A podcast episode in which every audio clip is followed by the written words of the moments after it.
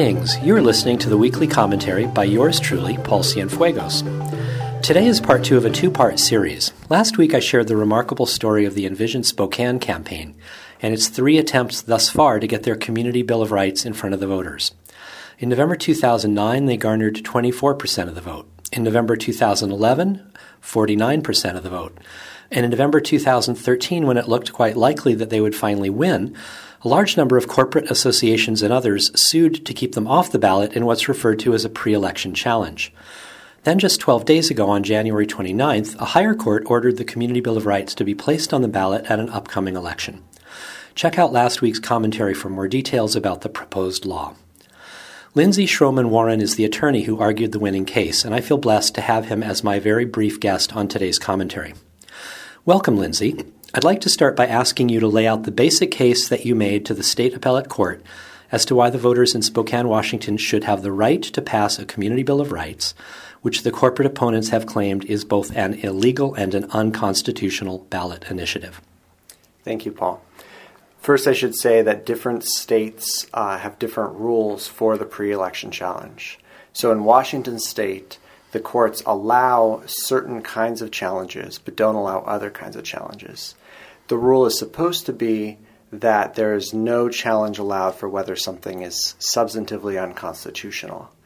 There are pre-election challenges allowed for procedural unconstitutionality, like failing to meet the single subject rule, for example, or uh, for two uh, somewhat substantive Uh, pre-election challenges. We argued these in front of the appellate court. One was that the uh, the initiative deals with administrative matters rather than legislative matters, and another is that the initiative is uh, dealing with the power that's delegated to the elected officials of the local government rather than delegated to uh, the local government itself. If it's delegated to the local government itself, it's available to the people. So all that is this, you know, procedural maze that you go into when a challenger tries to stop an initiative from going to the ballot. What the appellate court did was decide that it didn't even want to address those issues because the appellate court decided that the challengers, which were a bunch of, um, well, some corporations in Spokane, some uh, kind of Chamber of Commerce organizations in Spokane, and some individuals who've been strongly opposed to the Community Bill of Rights as well. Those challengers brought suit against the, the Community Bill of Rights, trying to stop it from getting to the ballot. The appellate court said that those challengers didn't have the right to bring suit in the first place.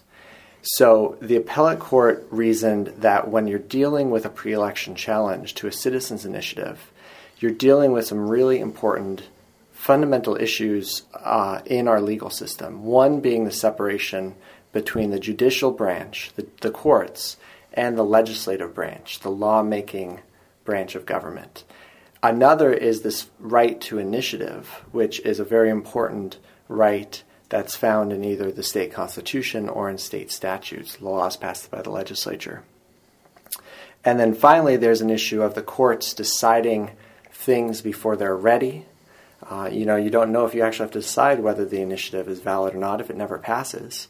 And then another is uh, the courts wanting to not issue um, advisory opinions, trying to not decide things before they become, um, before it's actually a controversy. So basically here what the court said is that only when, when private party challengers try to bring a pre-election challenge, like this group of um, of corporate associations and individuals in Spokane, when they bring a challenge pre-election, they can only have standing to do that. They can only get into court to do that if they can show uh, a a clear injury in fact uh, that that that show that would occur before the initiative goes to the ballot.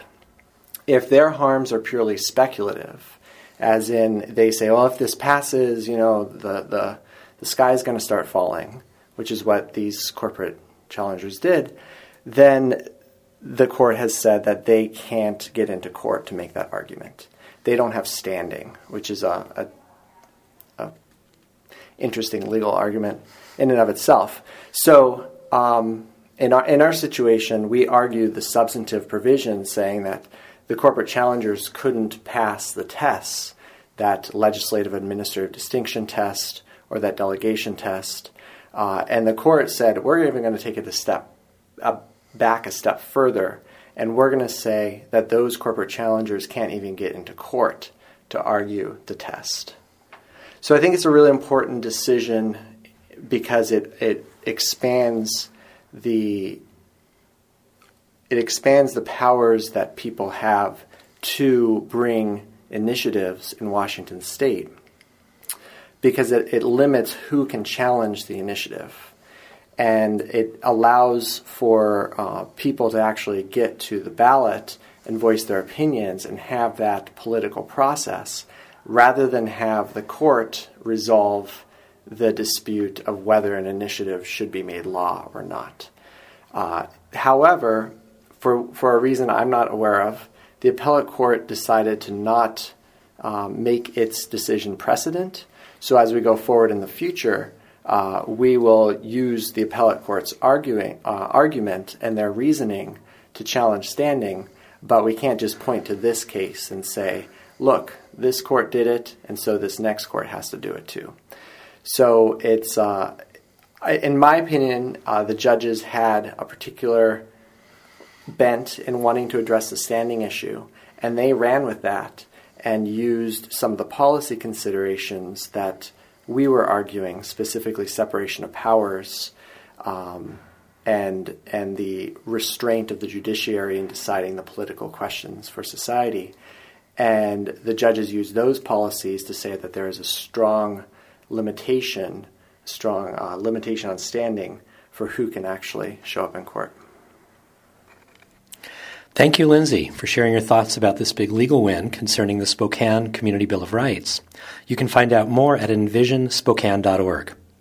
You've been listening to the weekly commentary by yours truly, Paul Cienfuegos. You can hear future commentaries every Tuesday on the K B O O Evening News and a growing number of other radio stations. I welcome your feedback. You can subscribe to my weekly podcast via iTunes or at community rights p d x dot org. You can follow me on Twitter at Cienfuegos Paul. You can sign up for my newsletter at paul cienfuegos dot com. Thanks for listening, and remember, we are the people we've been waiting for.